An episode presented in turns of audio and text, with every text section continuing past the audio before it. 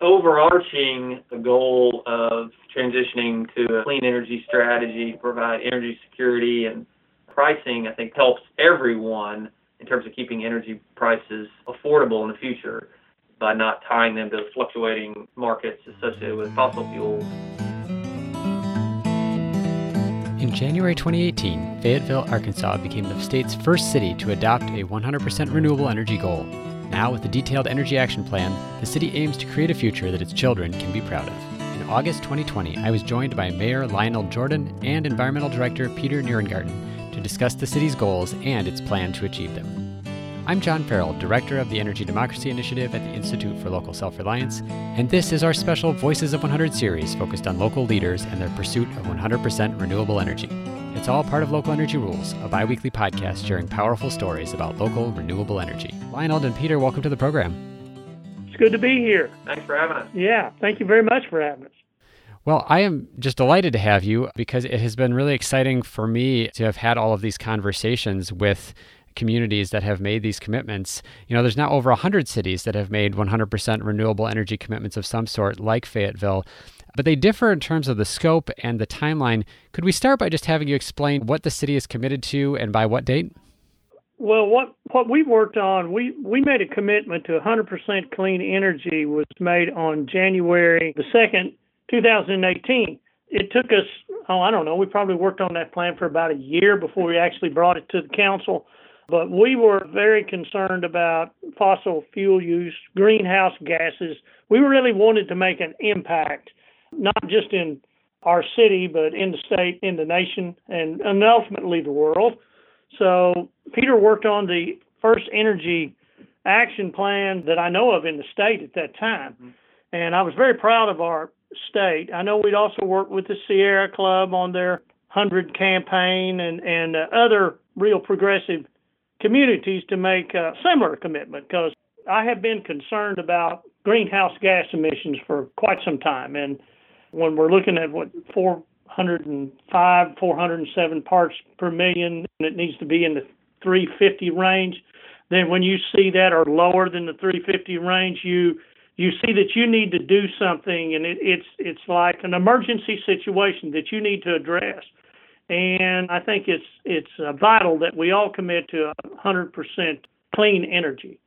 I know that we set a goal in our city operations and our city buildings for 2030 to be 100% clean energy, and, and I certainly within a, about a year's time that in our city operations and our city buildings we hit 72% in about a year, maybe 15 months, which I was very proud of the efforts that the staff made and the sort of uh, support I had from the city council. We just all worked together because, you know, as I always say, you can do a few really great things by yourself, but it's when we all work together we can do a lot of great things. And this is a real great example of that. Yeah, it's impressive that you've already made such great progress. Could you just clarify for me? Because I get asked this question by other sort of energy wonks. Is the commitment to 100% is that focused just on electricity or are you looking at transportation and buildings heating and cooling that kind of thing too it, it's everything it's everything very good. Uh, you know transportation if i remember the numbers correctly is about 30% and we need to address that. That's one of the things we're working on next and, and that gets into your fleet and the kind of vehicles that you buy. The fossil fuels of course what's interesting about fossil fuels folks said well you know we got all this coal and all this stuff. But if you just look at, at it as a finite resource, even if you didn't believe in, in all the climate change, which I do, by the way, that is a finite resource that's going away. And if it goes away, say in 50 years, what are you going to do then? What's going to be left for our children and our children's children? We got to think into the future, not just today, but tomorrow. And so you've got to think about if you don't believe in climate change, you should realize that your your coal and, and oil could it's certainly finite resources that's going away, being used up and getting more expensive. We've worked real hard, and you, that's where you get into the transportation issues. That's where you you get into the cutting back on the fossil fuels at your wastewater treatment plants, which was a huge use of our fossil fuels and oil and, and gas We targeted that first, and then once we got that accomplished, we had taken care of 72% of our clean energy in our own buildings. Uh, and I hope it encourages people that as we do this and we put solar panels on other buildings, I hope that the commercial industries in our city and the individuals see the need for the to getting into this, seeing the vision for 100% clean energy. We also set a goal of 100% clean energy in the city by 2050. So we're working on that too. We're not just we're just not sitting and saying, "Oh, we, we have arrived. We've hit 72%. We still got another 28% out there. We've got to to to work on, and and we are we're doing that as well." If I could just add, our energy action plan that all this this kind of the umbrella plan for all of this has a 80% GHG emission reduction goal by the year 2050. And the plan has four ba- four major areas of reducing greenhouse gases in the city. The first is electricity supply for the city. The second is buildings and energy consumption in our buildings. The third area is transportation and transportation related emissions. And then the fourth area is in our waste that goes to the landfill. Mm-hmm. Yep, yep, yep. So I read about the solar and energy storage project, like batteries, that the city signed on to in partnership with Ozarks Electric Cooperative and a solar developer called Today's Power. I was curious, is that project part of how you got to that 72%, or is that going to get you even further in terms of the city's goals? Yeah, that's one of the ways we could get to 72% because what we found and what I was interested in, we, there was a, another city done a solar project, but they didn't have any battery storage. So when the sun doesn't shine, there wasn't any kind of storage. So what ours does when the sun's not shine, shining, we store that into the batteries that we can use later. It's a win-win in that direction. Right after we passed our energy action yeah. plan, we began looking at our portfolio of buildings, and we, we quickly realized our two wastewater treatment facilities that the city owns and operates used about 66% of the total electricity that the city government consumes, and they're blessed with generous land resources nearby. We began talking with Ozarks Electric, who's the local electric cooperative that uh, provides electricity to both wastewater plants and they brought a partner, Today's Power Inc., to the table, and we worked collaboratively between the three of us to develop the 10 megawatt solar array projects with the 24 megawatt hours of battery storage at the two plants, and essentially offset the entire amount of electricity that the two plants consume. And so that took us from 16% clean energy when the council passed the plan in December, uh, January 2018, to 72% clean energy when we flipped the switch on that project just a little less than a year ago, last last September. You already mentioned the city's detailed energy action plan that encompasses the goal, and, and you talked about sort of the four different areas that it focuses on. Could you talk about some of the strategies that you have in that plan that you are hoping to use to reduce greenhouse gas emissions in some of those sectors? What things like that solar project are already being done? Well, the solar project was one of the biggest first steps and goals. Under the four areas, there, there are sub goals. So transitioning to, to clean energy supply for buildings or, or for our electricity consumption was one strategy and one goal. Uh, energy efficiency in our buildings, so focusing on weatherization and efficiency measures, lighting upgrades on our buildings and our street lights to reduce electricity and energy consumption in our buildings. In our transportation sector, leaning in harder on active transportation, so biking and walking infrastructure. We've got an amazing trail system in the community and are continuing to invest heavily in sidewalks, safe and complete streets, and then also public transportation as part of that, that, that transportation sector to reduce transportation emissions, investment and in more effective transit. And then in our waste sector, we're, we're working to increase access to recycling and, and uh, participation in recycling food waste composting. We're growing a, a commercial food waste composting program for our commercial businesses, the university, and schools in the city. And then we're taking some baby steps towards uh, construction and demolition yeah. waste yeah. recycling as well to try and eliminate usable, recyclable, reusable building materials from going to our landfill and contributing to landfill emissions. When we get back to keeping everything pure and clean, I'm big on preserving the urban forest and green space in this city. I, I just I just want to give a shout out about that because I know that that, that helps in, in, in keeping the air clean and purified and and stops a lot of those emissions. And I, I'm proud to say, in the last six years, this city has preserved about 1,200 acres of urban forest in this city. And uh, we've also built about 110 miles of, of trails that, that, and we're completing a, a trail loop all the way around this city to go along with the ones that we're going through this city so people can take a bike or walk. They can enjoy the trees. It, it helps protect the environment. And I'm real proud of the 1,200 acres of urban forest and green space we preserved. It'll be preserved forever, never be touched again.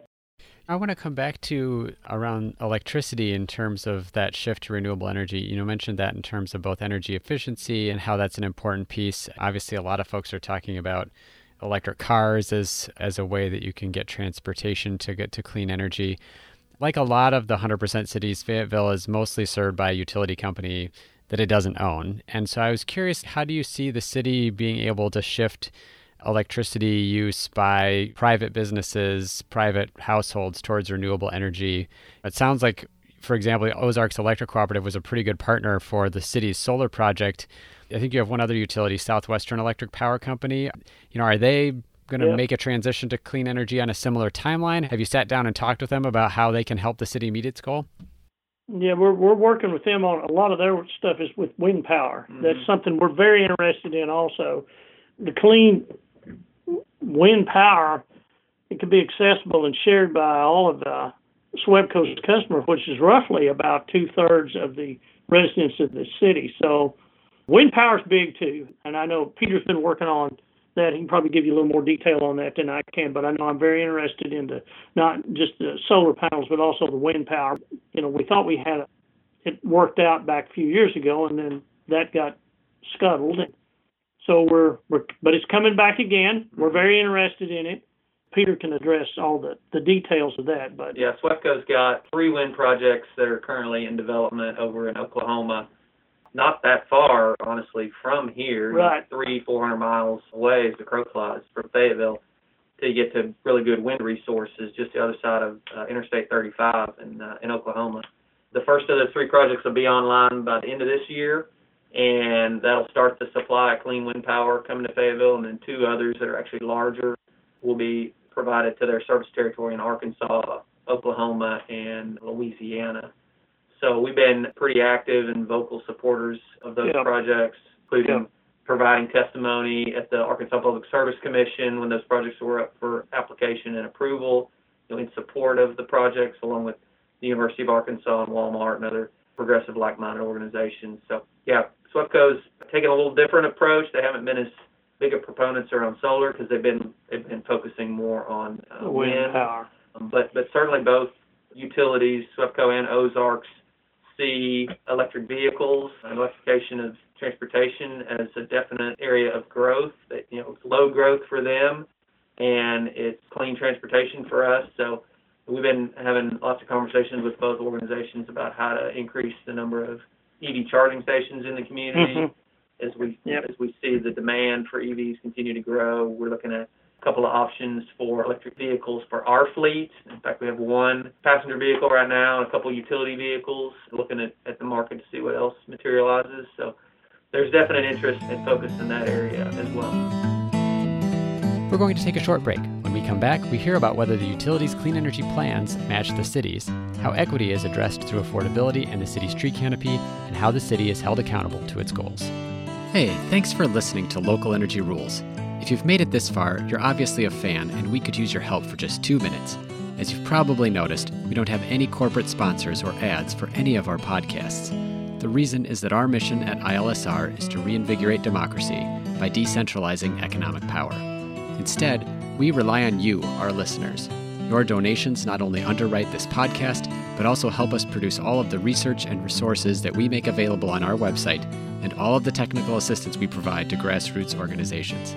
Every year, ILSR's small staff helps hundreds of communities challenge monopoly power directly and rebuild their local economies.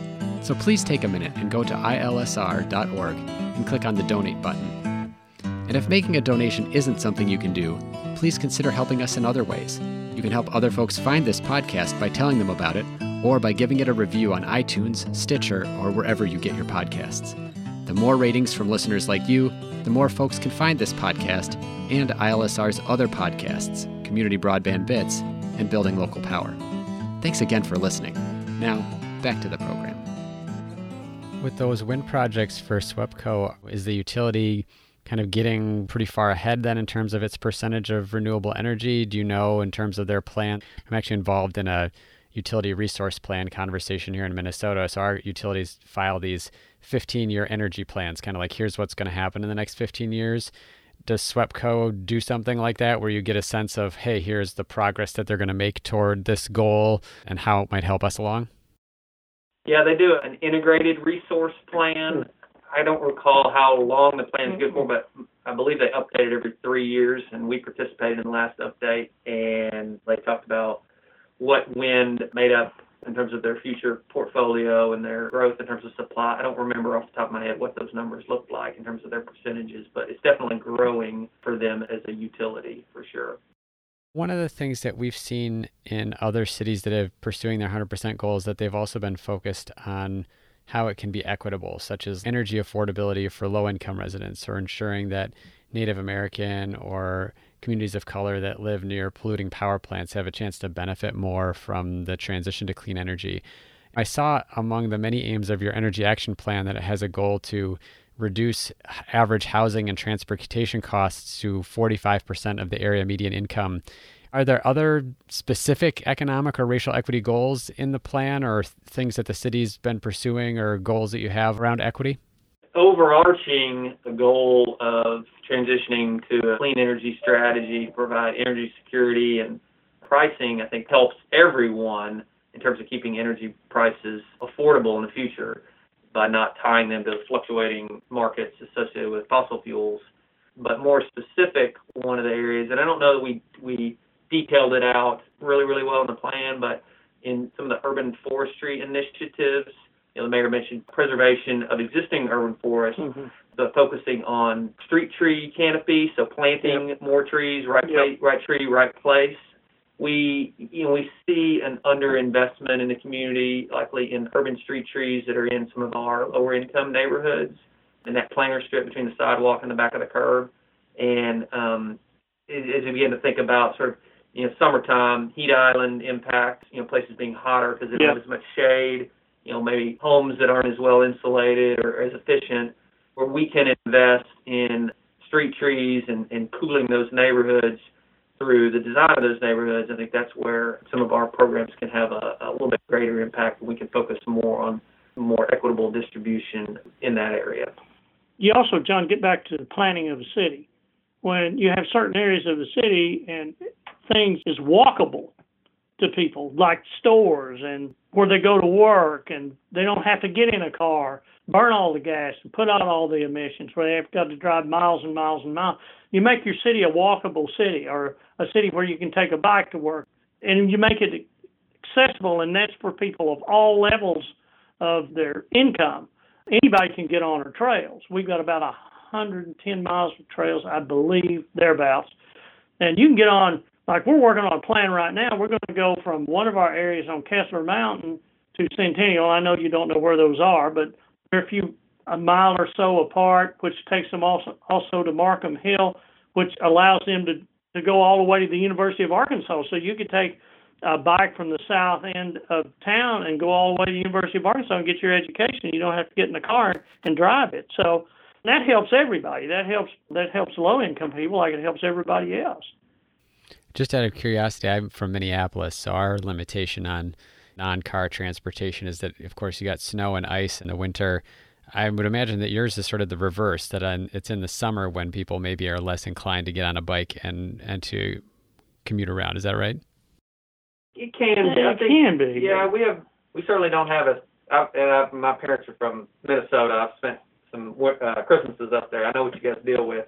and have ridden my bike, have ridden a bike around Minneapolis. It's a great biking city, but it can get cold here for sure in the winter and, and snowy sometimes. And we probably don't have quite as robust a snow removal equipment as you guys have. But but you are correct. In the summertime, it can get kind of warm and humid, and that definitely can be a, a barrier for us as well. But but uh, particularly our, our our saddle months, the spring and the fall, are, are definitely the most beautiful Oh, and agreeable, in my opinion, for, Yeah. for active transportation. Um, but but I'm, you know, I do it year round.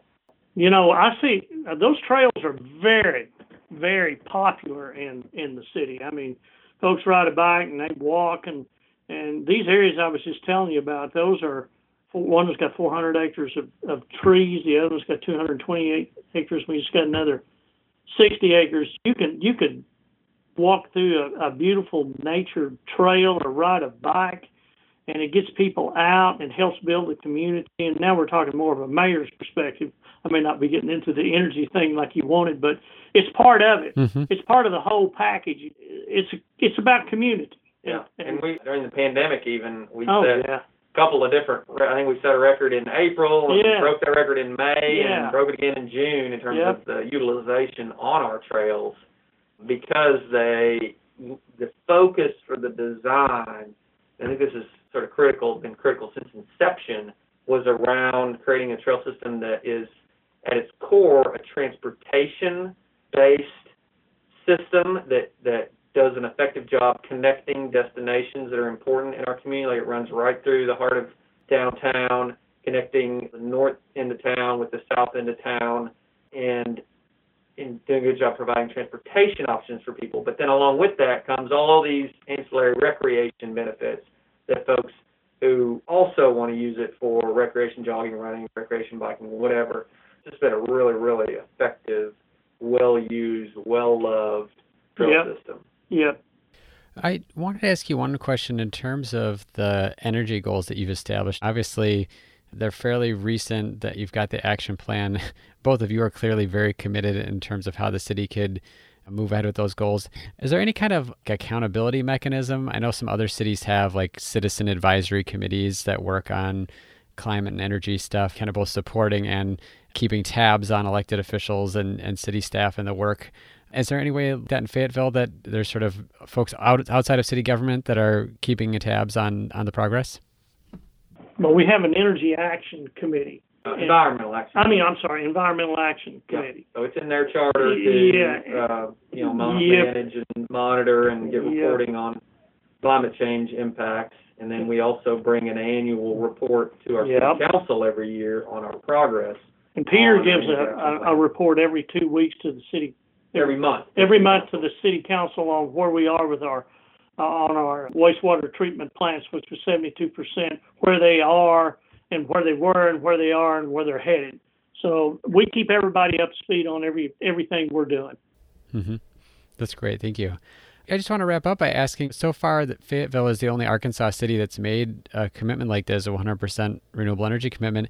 What advice might you offer to other cities in your state that are considering a similar pledge or trying to figure out how they would meet it? Then I'll. I mean, I'll I would say it's honestly, I think some folks maybe fear the cost of making an energy transition, but for us, our experience is that it is cost neutral or, in fact, saves money. And so, my advice to other cities would be dig into the numbers, find yourself a good partner that can help you run the economic analysis on clean energy, energy efficiency, whatever the solution is you're looking for and it's likely, if done well, it'll actually save you money in the short and long run and help you meet clean energy goals. And you know, John, you know why I do what I do? I'm going to tell you. I do it for my children and my grandchildren. You know, I want to leave them, I don't want them to say of me when they're my age that I wish my grandfather had taken protecting the earth more seriously than he did. I want him to say that he believed in protecting the earth he helped stop global warming. He helped leave us a better place to live in. I want him to be able to say that he cared. And I want him to say that about this generation. Nobody's going to remember us, John. We're all going to come and go. But you know, the earth, it lasts forever. It's up to us how we leave it. I want to leave it a better place. I want it to be a place where my children and grandchildren and great grandchildren is still planting trees instead of having to pay to see what one looks like. I want I want them to say that because we at, in this generation stopped the greenhouse gas emissions and made this a better world for everybody that exists, not only back then, but in the future. And then we're going to do the same thing, and we'll just continue to build layer on layer to protect the earth and make sure that it's preserved. Well, I thank you very much for your commitment and for taking the time to talk with me about what Fayetteville is doing around clean energy. I really appreciate it. You're very welcome, John. Absolutely. Thanks for having us.